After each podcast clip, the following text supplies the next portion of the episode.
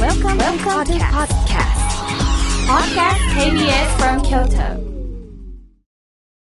サウンド版半径500メートル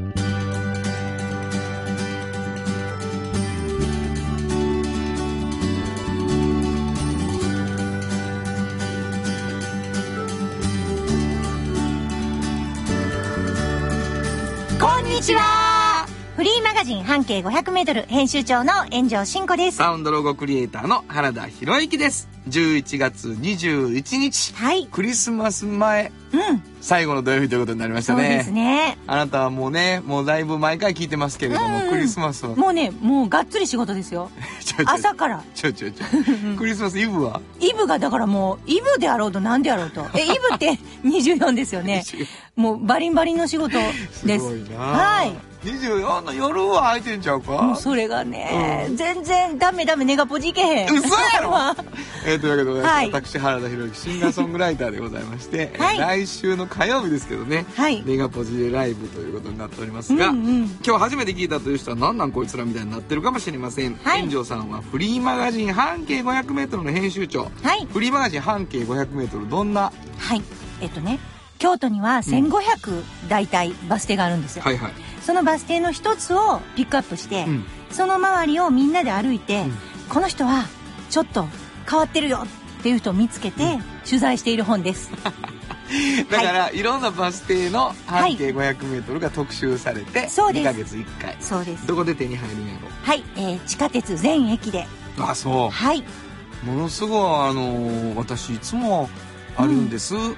大好きなんですけどうんいつ行ってもあるんですって今日言ってはった人ういんて、うん、それ多分ねあの補充した次の日にいつも見てはるんですよっあていつ行ってもあるっていうえそれどこの駅ですかそれね市場でねあ皆さん市場は取れるそうです、まあでももううね、うんそれ51号はずっと私は見たんですって言わはって、うんうんで52号は全然ないんですっんても言うってはっそんな ねなんという意味のないリサーチもてうだからあのあれ人気がなかったんかしら今月はとこん今回はと思ってたって言ってはったからそれね多分い曜日があれですわって、ある曜日ですわ言ってたんですけど、うん地下鉄で、えー手に入るということなんでございましてはいですね、えーその半径 500m があまりに面白いので、はいそのこぼれ話をラジオでやろうよと言って始まったのがこの番組でございます、はいそうですなので編集長の炎上さんからいろんな半径 500m の話を聞いていきたいと思います、はいそして「おっちゃんとおばちゃん」という本も出されていましてですね、あまあフリーマガジンですか、はいえーそれの話も聞くということなんですけど、私たち皆さんからのお便りをものすごくお待ちしておりましてうんですね、お待ちしておりますえー冒頭ではございますがメールアドレスを教えてくださいはいメールアドレスは500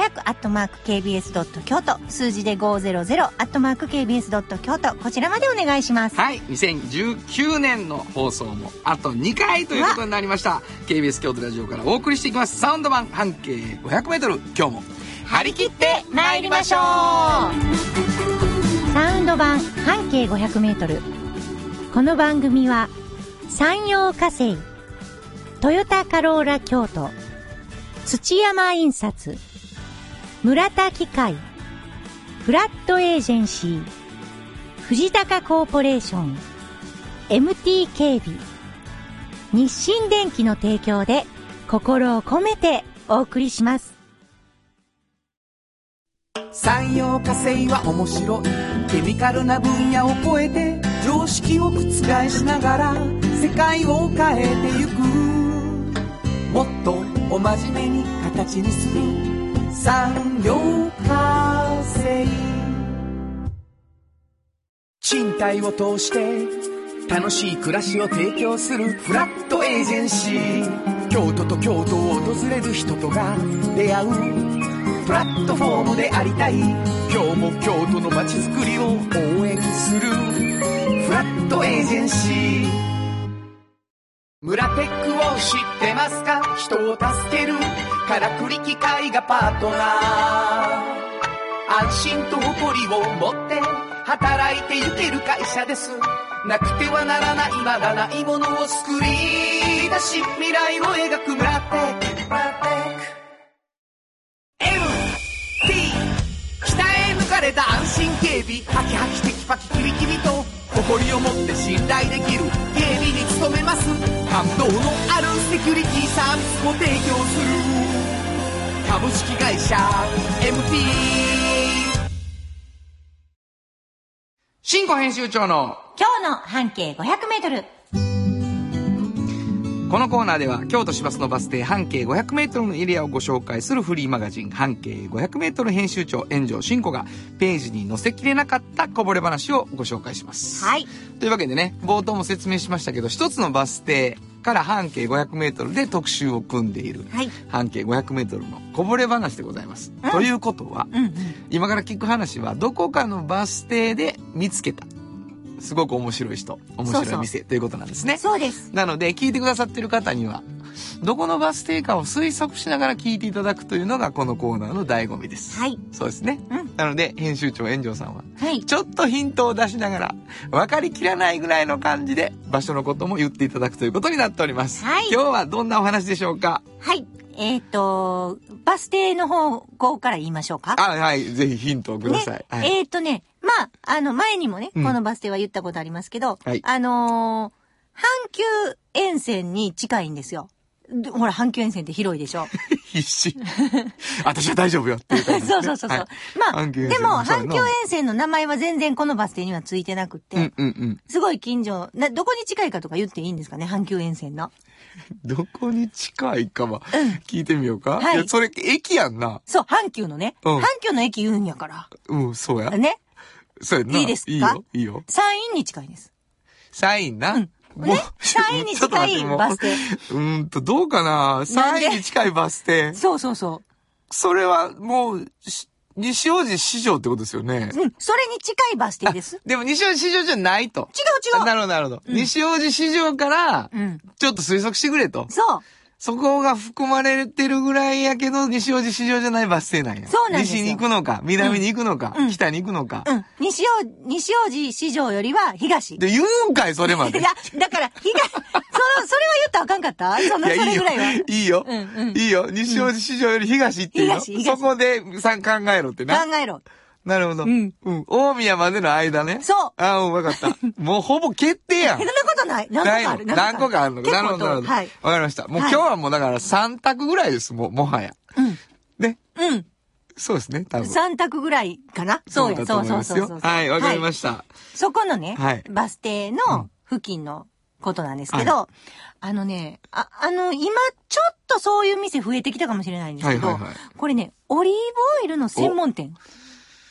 すごいやんか。あのオリーブオイル、おしゃれや行ったこん。とあります何がですかそういう店。あ、全然ないです。これ、あのね、ご夫婦で、うん。二人でやってはるんですよ。ちょっと待って、オリーブオイル専門店やな。専門店。これはどういうことかな、うんえっと、いろんな種類のオリーブオイルが売ってるってこもと、ういっぱい。全部オリーブオイルなんや。うん、オリーブオイルばっかり。で、あ、一応、バルサミコとかうんうもん数種類は置いてるけど、はいはいはいは基い本はオリーブオイルばっかり。なるほど。じゃあ、あなたのメガネにかなうオリーブオイルを探しに行けるよっていうことね。そうそうそういうことですはいはいはい。わかった。そして、あの、なんて言うんですか液体だけ買えるんですよ。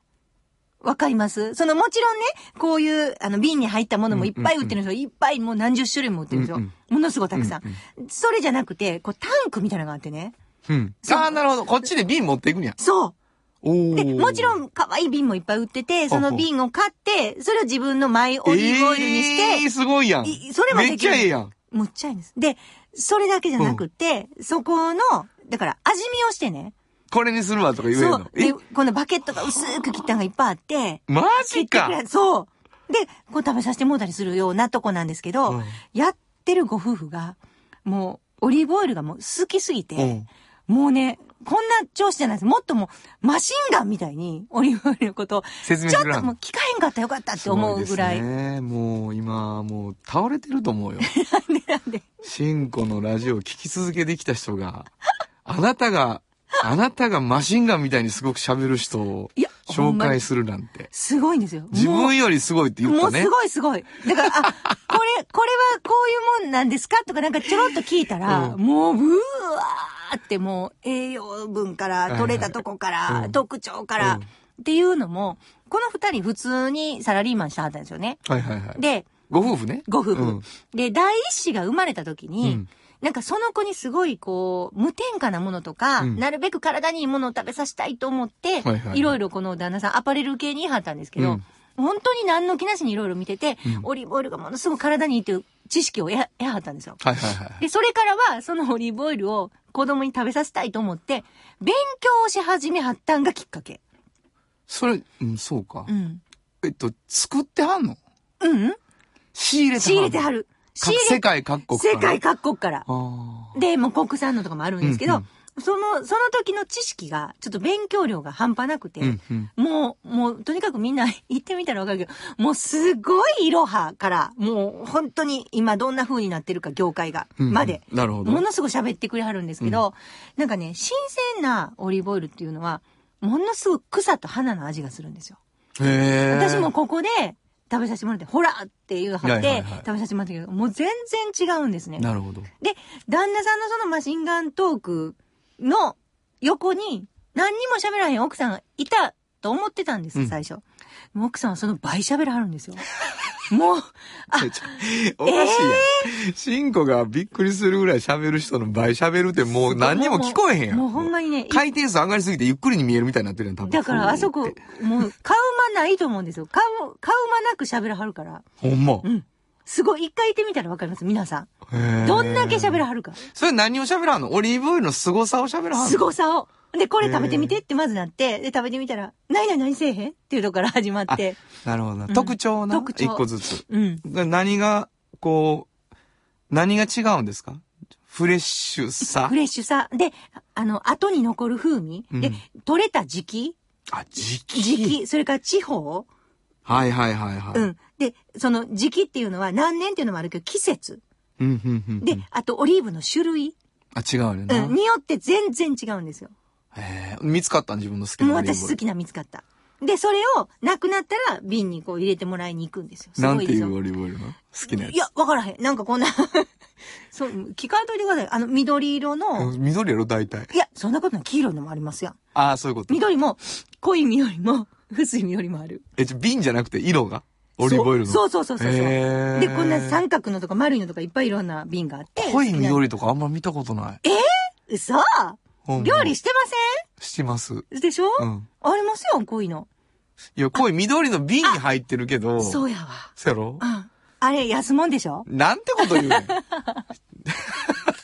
そらそうや。そんな、なんかこう、選んでないよ。でしょ、うん。でしょもうそこびっくりします。あそうう。ん。甘いのもあるし。なんていうお店でしょえっとね、これ名前ちょっと下噛みそうなんです。う。うん。トレチプレッシトレチプレッシーさん。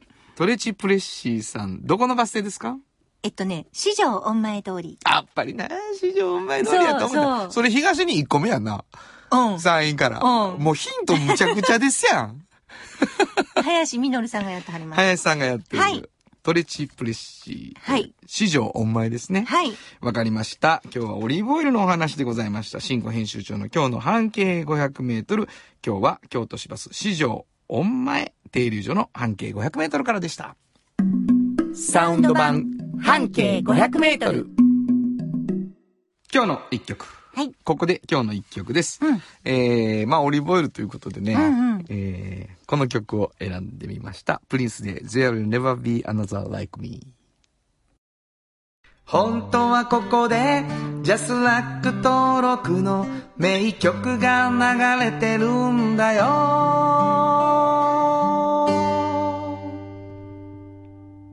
というわけで、あの、オリーブオイルっていうのが、うん多分聞き取れなかったと思うんですけど、はいしかもこの曲でね、オリーブオイルってプリンス言ってるんですけど、はいあの、それで選んだんですけど、うんうん。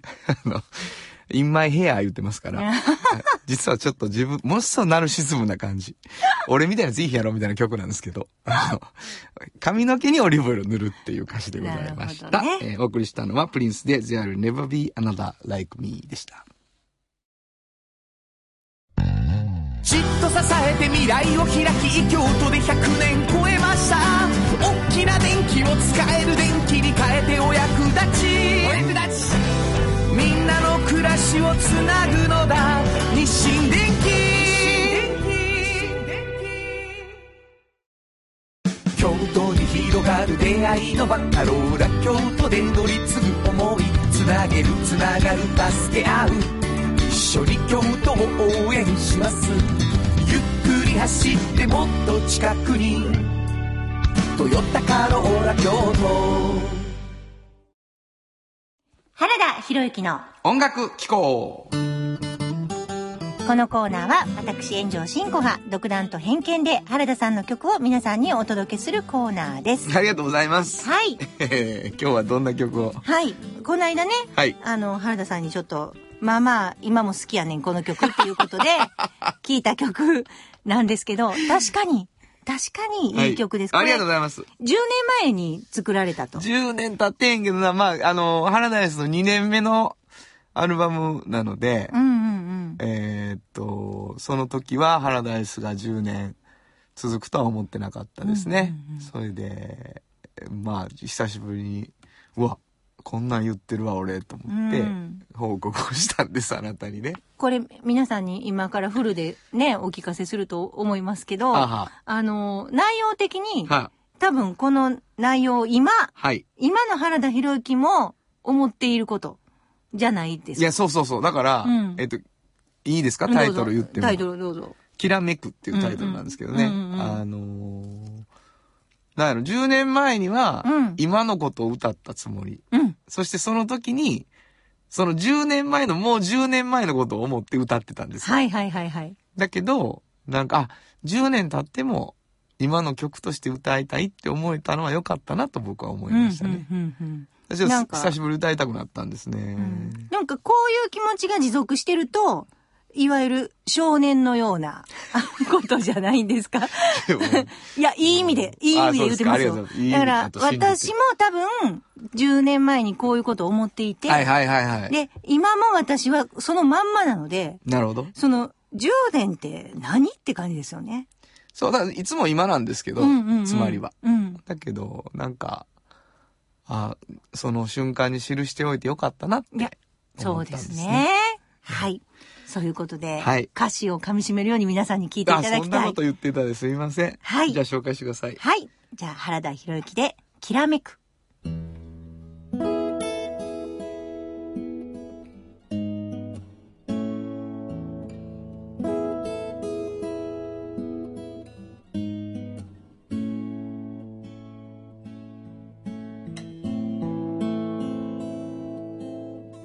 あの頃を青春と呼ぶなら確かにそうだ夢見る未来いつも遠くて苛立っていた思い出せばいつだってベタデイズ過ぎていった時代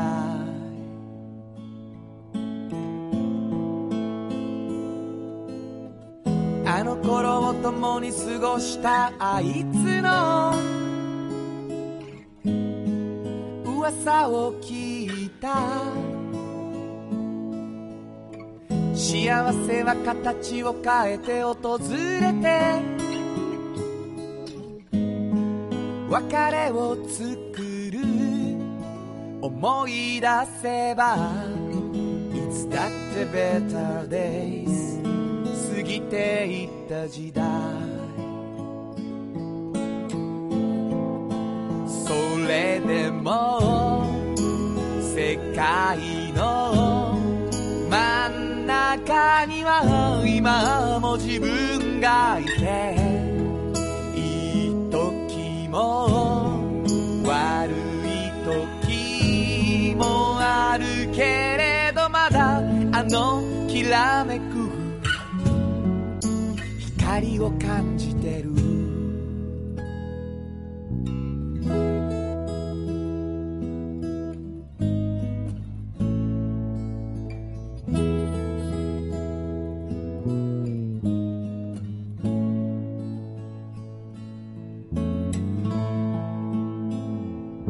10年を一時代と呼ぶなら確かにそうだありがとうでさよならを打ち消して明日に向かう本当はきっと今だってベタです過ぎてゆく時代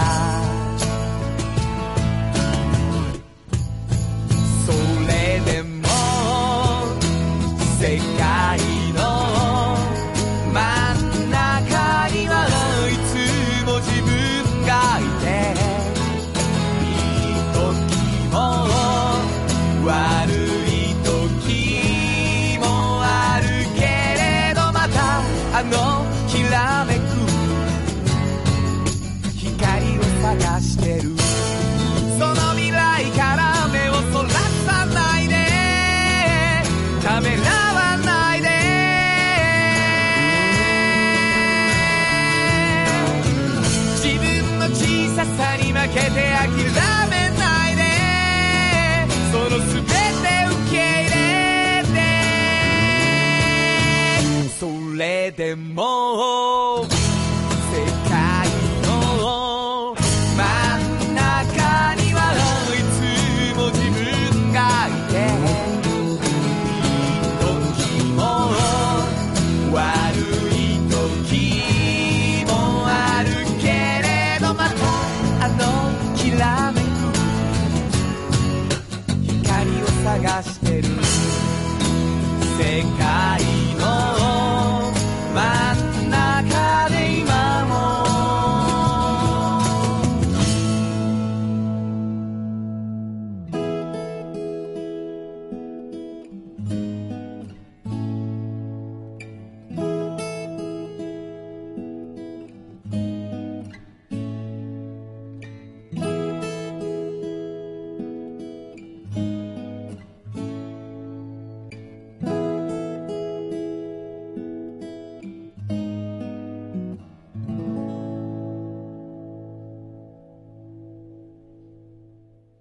メガヘルツ AM1143kHz で KBS 京都ラジオからお送りしていますはい、今週もラジオドラマの時間がやってまいりました。そうなんです。お便りをいただいております。はいハッピーローズさん、ありがとうございます。原田さん、しんこさん、こんにちは。大好きなラジオドラマめっちゃ楽しいです。ドライブで舞鶴に向かっている車内が目に浮かびますよ。そして、どこの釣り場なのかな本当に来てくれている気がして、差し入れ持って会いに行きたい気分でなんだかそわそわしてしまいました。これからどんな展開になるかとても楽しみです。えー、先月のお話ですね。そうですね。えー、釣り堀で釣りするっていうね。ヒロシがもうね、もうタイガー釣れへん言うてたやつです言うて怒っね。てたんですけど、うんうん今月は、はい。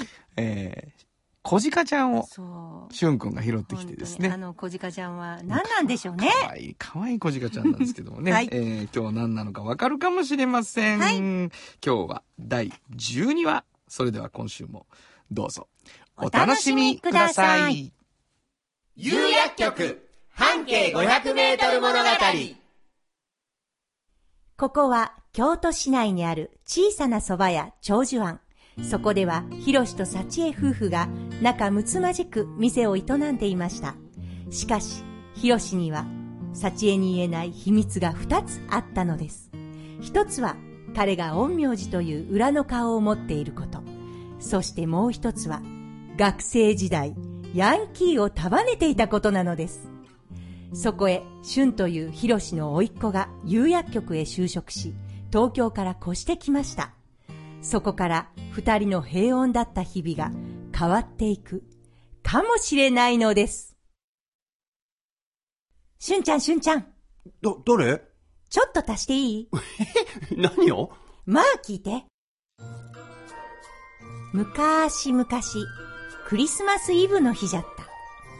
シュンは釉薬局へ向かう途中で、怪我をした小鹿を拾ったのじゃ。その小鹿は大層可愛い小鹿で、アンドレという名前をつけてもろうてのう。ところが、アンドレは普通の鹿ではなく、突然光り出したのじゃ。慌てた俊は逃げ出したとさ。めでたしめでた し。いやいやいや、逃げ出してないし、昔々って何よ今の話でしょで、めでたしとか意味わかんないし。今今、俊は釉薬局 へ。いや、言い直さなくていいよ。あ、そう。いや、ち、ちょっと怒ってる。てか、誰なの うわ、無視。第12話、旬の拾い物、その3。ま、またアンドレが光った。鹿は神様の使いって言うからにゃ。そうなの奈良県ではそう言われてるにゃ ここ京都だし、奈良じゃないし。でもアンドレが特別な鹿なのは間違いないにゃ何が今日はクリスマスイブにゃ。うん。日頃の行いの良い私たちに神様からのクリえスマスプレゼントにゃ。ーそうだにゃ絶対そうだにゃそうかな神様、こんな可愛らしいプレゼントありがとうございますに神様ゃ。ついでに旬に天罰を なんで天罰なんだよ。僕何も悪いことしてないだろ有薬局で薬の説明がしどろもどろになって先輩と変わって、こいつ使えないやつだと思われますように。有薬局の入り口の自動ドアに挟まれて、お客さんから使えないやつだと思われますように。なんだよ、それ。どっちもやってよ、もうすでに。本当に使えないやほっといて。あ、アンドレが立ち上がった。 どこ行くにゃえ、玄関外に出たいのつにゃうなずいたにゃ。わ、わかった。開けるよ。帰るんだね。足、大丈夫そっか。よかったね。気をつけて帰りなよ。にゃーにゃーにゃーアンドレー帰ってくるそうだダメだよアンドレにはちゃんと帰るお家があるんだよ。名残惜しいけど。にゃーかけていったにえゃーアアンドレが浮いた空飛んでるじゃあ、やっぱりアンドレは神様の使いだったにゃこ、この音は。そ、ソリが飛んでるにゃあのソリに乗ってる人って、まさか。慌てて帰ってきたわよシュン、小鹿は、あの子、鹿じゃなかった。えトナカイだと思う。で、今帰っちゃった。どこに空に。そんなわけないでしょそんなわけ、あったんだよね。まあ、世の中には不思議なことがいっぱいあるからな。あれ何か心当たりでもあるのな、な、ななんもない。そんな夢みたいな話あるんですかねだね。夢だったのかも。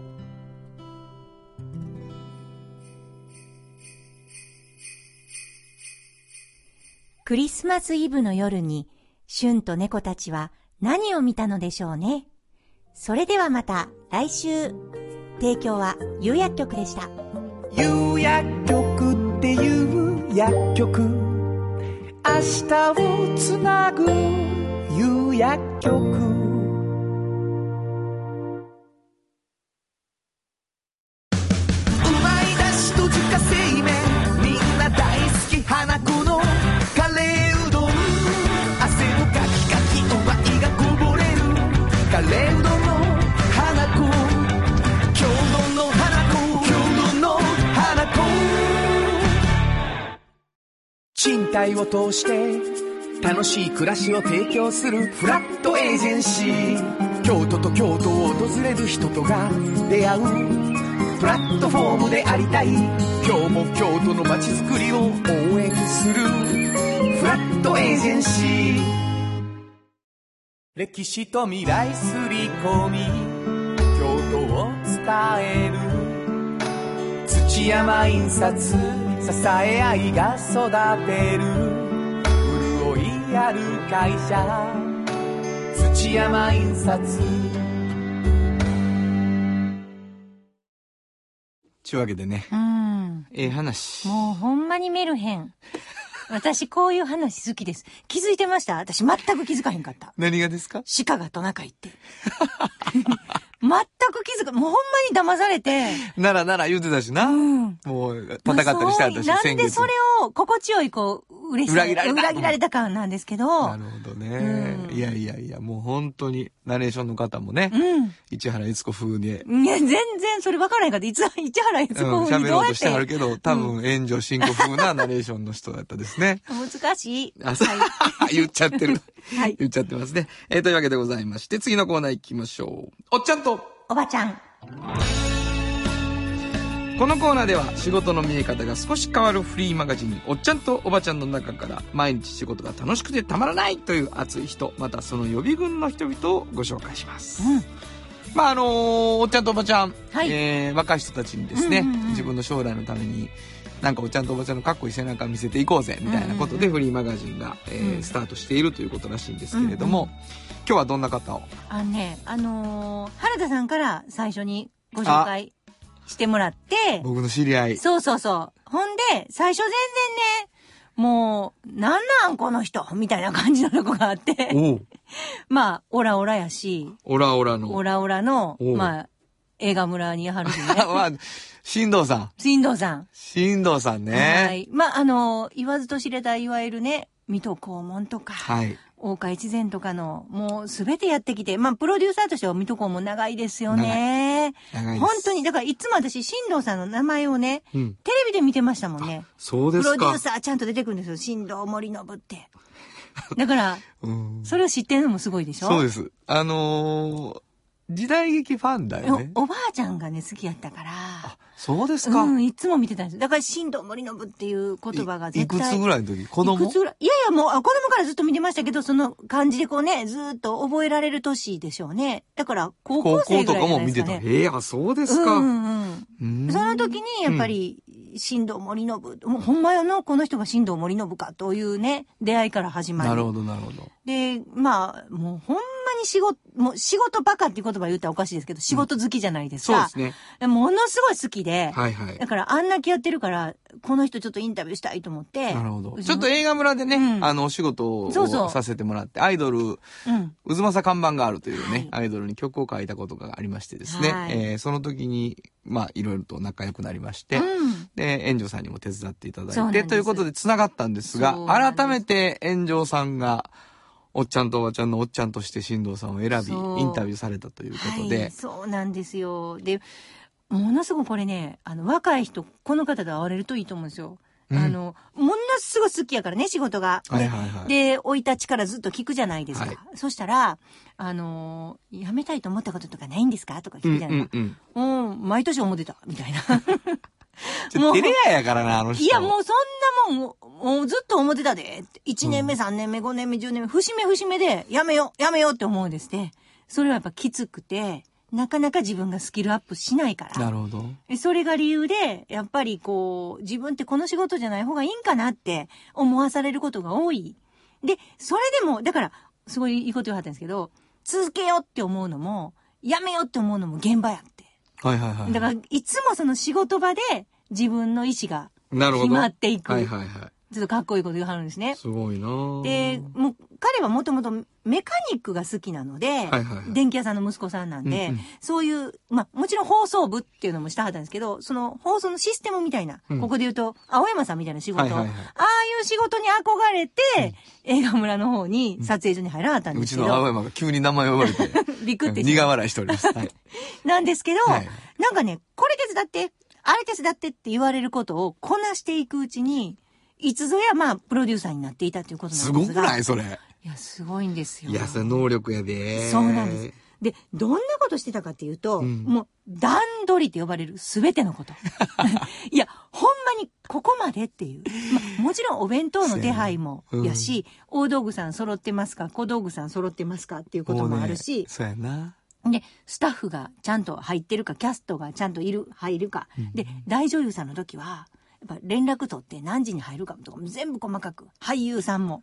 でも、ものすごい人数いるんですよ。もう、エキストラの人。うん。ね、脇役の方もいる、はいはでも、それの入り時間もそうやし、何できはるか。車なんやとか。全部な。全部把握して、最後のゴミの始末までですよ。全部やらはんねんな。そう。で、それがピシーっていった時に、ものすごい流れがようなるんですって。そらそうやろ。そらそうやで。そらそうでしょ、うんそれが快感なんですよ。彼の。はいはいなるほど。で、それができたら、プロデューサーになれるんですって。いや、もうね、あのー僕、お会いして、うん。まあ、去年ね、うん。あのー去年っていうか、この1年の間でもだいぶ、うんうん一緒に仕事したけど、うん今もそうやもん。あの、だからやっぱり自分が動かはる。そうや自分の足が動かはる。そうやねだか。らすごい。よ。あのーピシッと、だからプロデューサーってさ、自分の足動かすもんなんやって、うん。な。うん。で、そうじゃないプロデューサーいっぱいいるからうん。ね。うんうん。あの、動かさへんもんやで、みたいな人もいるんやけど、全部見て全部足動かさはるから、ほんと気持ちいいよね、現場が。だから役者さんが頼りにしてますよね。いやまあそうやな佐藤二光太郎さんやとか、はいはいはいもう加賀まりこさんとか、もう多くの著名人が。まず呼ぶそうそうそう。新藤さんっていうのをね。そうやね。だから、やっぱああいう存在になるのうに、ん。でもやっぱりそんな人でも、あの、辞めたかったって言ってはるからね。いや、でも、辞めたくない理由と辞める理由、どっちもそう現場やいうのはいい話やな。いいでしょそこで辞めたくもなり、そこでまた続けたくもなるっていう。なるっていうなうん。でもそうやってスキルアップしてきて、今は辞めた言われへんのですよ。あ、そう。うん。だから、ずーっと若い頃は辞めたかったっていう話。うんうんてか、これ真理やと思うんですよ。だから若い方、負けないで。本当 に。で、おっちゃんとおばちゃんというところで、そうなるんやそうやな。なそらそうや。うんそら、もう迷いないわっていうな。うんうんうんあの、しんどさも知ってるし、うん。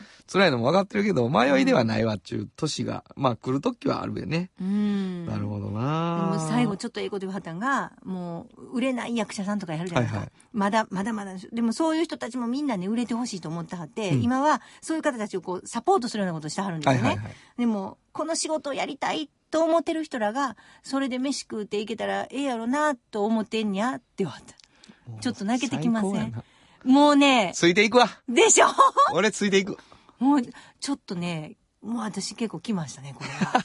本当に。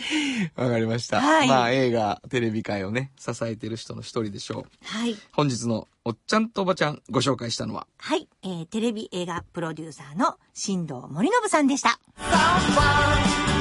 サウンド版半径500メートル今日のもう一曲。はい。ここでもう一曲ですが、まああのー、進藤さん、タイムキーパーされてた言って、うんうんうんほんで、まあ、タイムキーパーの曲かと思ってたんですけども、うんうんどうしてもこの曲聴きたくなってしまって、タイム、はいタイム思ってたら、うんで、ちょっと、あのー、皆さんにはお知らせがあって、はい、はい。来週ですね、うんえー今から聴いていただく曲の作詞をされた方が、はい。ラジオに遊びに来てくれるかもしれませんそうなんですえーというわけでございまして、えー今日お送りするのは原田真二タイムトラベル。本当はここで、ジャスラック登録の名曲が流れてるんだよ。ちゅうわけで松本隆さんの詩はやっぱりね、うん。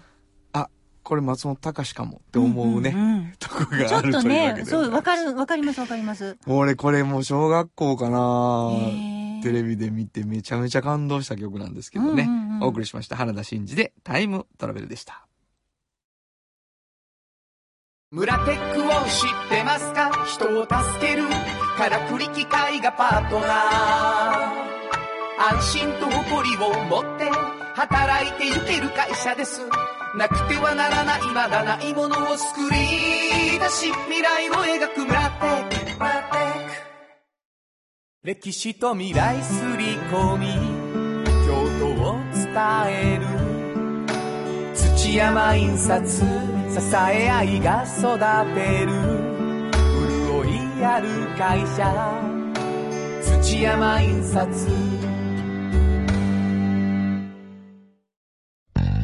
じっと支えて未来を開き京都で100年超えました大きな電気を使える電気に変えてお役立ちお役立ちみんなの暮らしをつなぐのだ日清電機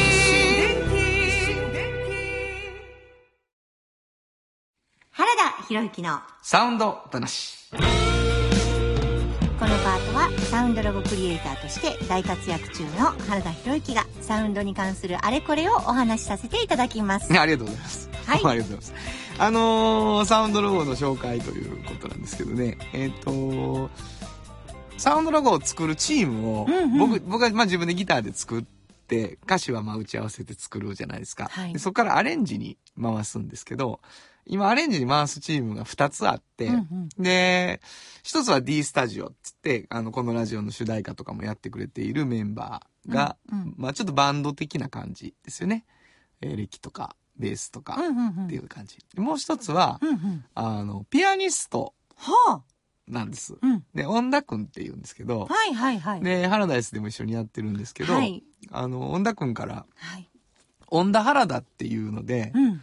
二人でちょっとデュオでライブしましょうよってお誘いをいただきましてね、うんうんで、来年指導しようとしているんですけれども、うんうんうんあのーピアニストが僕の曲をね、こう、アレンジしてくれるっていうのは、全然ギターのアレンジとは変わるるっていうのがあって、ピアノとギターでやっぱ本当曲って変わるんですよ。で、サウンドロゴをそのピアニストの恩田くんに頼むときに、うんうんこれはもうめちゃめちゃピアノでやってくれとうんうん頼んだやつがあっうて、んで、まあ、あの、本当に、あの、嬉しかったんです。できてきたときに。エレガントにしてほしかった。うんとね、聞いていただければわかるのではないかと思います。あ、はいこれはピアノだよね、ということですね。えー今日のサウンドロゴは、花山バレエスクール。スポットライトがそれぞれの目標を照らすよ踊る幸せ踊る楽しさ誰もがバレエと出会える花山バレエスクールつながりを励みに情熱に突き動かされるよ成長の証伸びた背筋何かとバレエで出会える花山バレエスクール気軽に見学大歓迎花山バレエスクール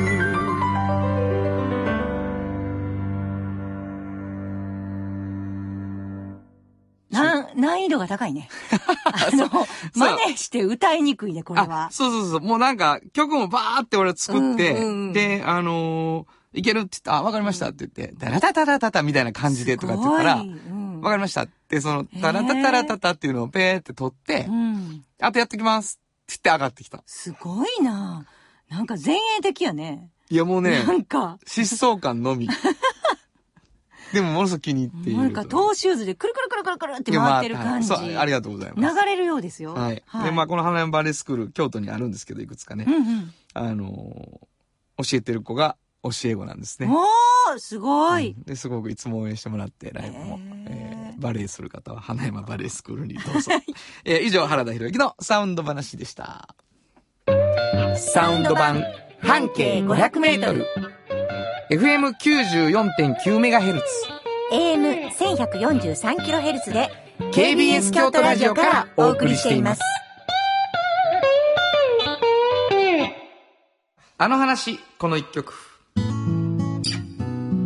このコーナーは僕たちそれぞれがこれまでの人生で印象に残っているちょっといい話をご紹介するとともにその話にぴったりの一曲をお届けするコーナーですえー、まああのークリスマスまで最後の土曜日ですからもちろんクリスマスソングをかけるのがいいかなと思っているんですけれども、えーバンドマンだということで、えーやっぱりあのークリスマス近づいてきたし、どうするライブっていう話になるわけですよね。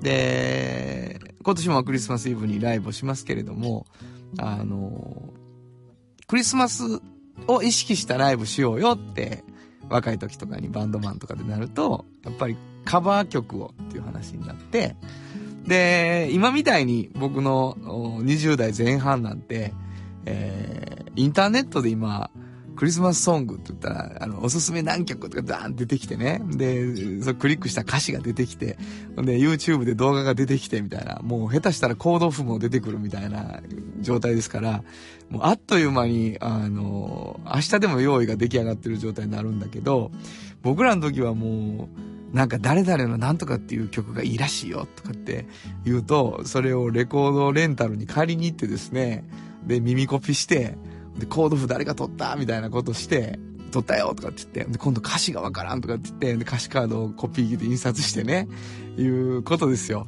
で、それに行く時間がなかったりすると、あの、友達へで、明日までにスタジオで歌を境にこの英語を聞き取らなあかんねんけど、ここなんて言ってるかわからへんねん、みたいなことをね、あの、友達と一緒に何回も聞いて、あの、外国行ってたやつとか呼び出して、これなんて言うてんのとかって言って、こう、一生懸命歌詞を手書きで書くみたいなことをしてたわけです。で、まあそういう、その、そんなに難しくないんだけど、えーそういうことをした曲でですね、ジョン・レノンのハッピークリスマスという曲がありましてですね、で、その、一つずつうん友達と一緒にあの耳で歌詞を取って、えー書き出してですね、で、あの、あ、こういういいことを歌ってんやっていうのを発見していくっていうのをした記憶があります。20代の最初の頃に。で、こう、最後エンディングのところで、Why is over if you want it っていうコーラスになっていくんですよね。で、ああ、そうなんか、と思って、すごいそのクリスマスに、そのジョン・レノンが平和ということをですね、戦争をやめようぜ、俺たちがそれを願ったらそれは叶うよって歌ったことはですね、あの、僕にとってはすごく発見だったんですね。で、メッセージのあるすごくいい曲がですね、えーずっと生き残って、それで今もきっと若い人たちはその曲に出会って、あ、そうだなと思う、そういう力があるんじゃないかなと思います。えー今日はこの一曲を紹介したいと思います。ジョン・レノンで、ハッピークリスマス。本当はここで、ジャスラック登録の名曲が流れてるんだよ。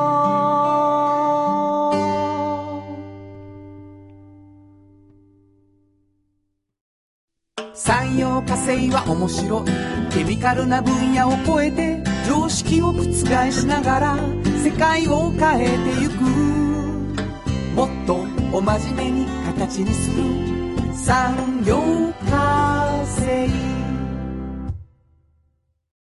京都に広がる出会いの場カローラ京都で乗り継ぐ思いつなげるつながる助け合う一緒に京都を応援しますゆっくり走ってもっと近くに「トヨタカローラ京都」MT 北へ抜かれた安心警備ハキハキテキパキキビキビと誇りを持って信頼できる警備に努めます感動のあるセキュリティサービスも提供する株式会社 MT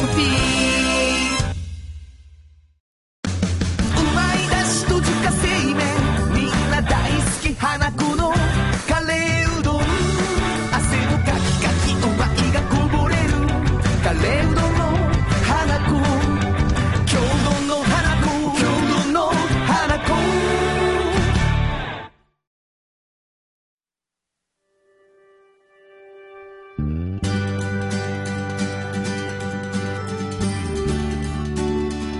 あっという間にエンディングでございます。はいえー、クリスマス前のエンディングですが、お便り来てるんですよね。はい。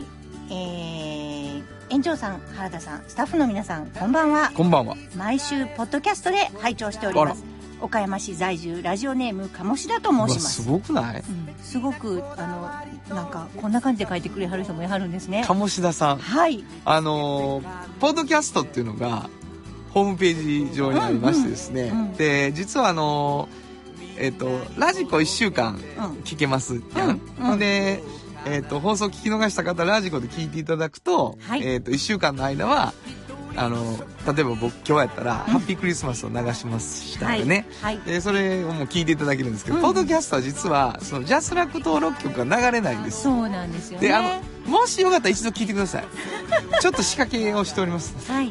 で鴨下さんいつもありがとうありがとうございますあの岡山におられるということなのでそうなんですよあの直ではね、なかなか電波が届かないので聞いてくださってだからポッドキャストで聞いてくださっめってちるゃ嬉しいじゃないですかさて、11月26日の火曜日、うんうんえー11月紅葉を先楽月しもうと、日帰りで京都に伺いまあす。そうですか、うんようこそまずは南禅寺さんに向かうたうめ、んうんうんまあ、午前9時に地下鉄ケア駅を降り、はいはい校内のラックを何気なく見るとおうなんとおうおう大量の半径を発見うわ思わずシャッターを押してしまいましたって言ってシャッターをおもう送ってきてくれてはるんですいっぱいある いっぱいって言ってもこれ6冊7冊ぐらいなんですけうどいありがとうございます、はいリスナーの皆さん半径本当に地下鉄に置いてありますよ何の報告やねん置いてあるわなって書いてありましたあそうですかありがとうございますありがとうございますというわけでなかなか手に入らないと言われている半径 500m ですそうながんですえっと補充をしておりますはい何日に毎週月と木ですね毎週月木にん地下鉄に補充をしていそる、うだから月木は行ったらある確率が高いなるほど、ん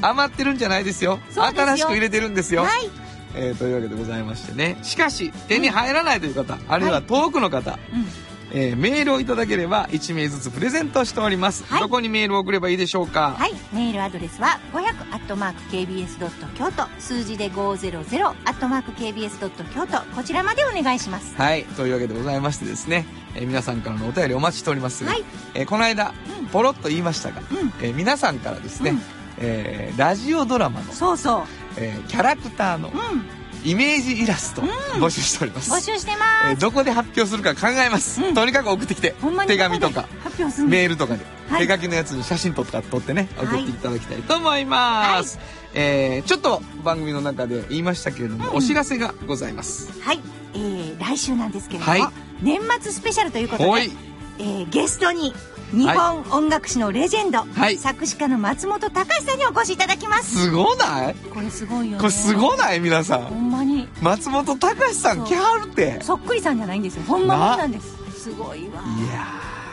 ーぜひ聞いてほしい、はいというわけでございまして来週もぜひ聞いていただきたいと思います午後5時からお送りしてきました「サウンドマン半径 500m お」相手はフリーマガジン半径 500m 編集長の炎上真子とサウンドロゴクリエイターの原田ロイキでしたそれではまた来週サウンド版半径 500m この番組は山陽火星トヨタカローラ京都土山印刷村田機械フラットエージェンシー藤高コーポレーション MT 警備日清電機の提供で心を込めてお送りしました。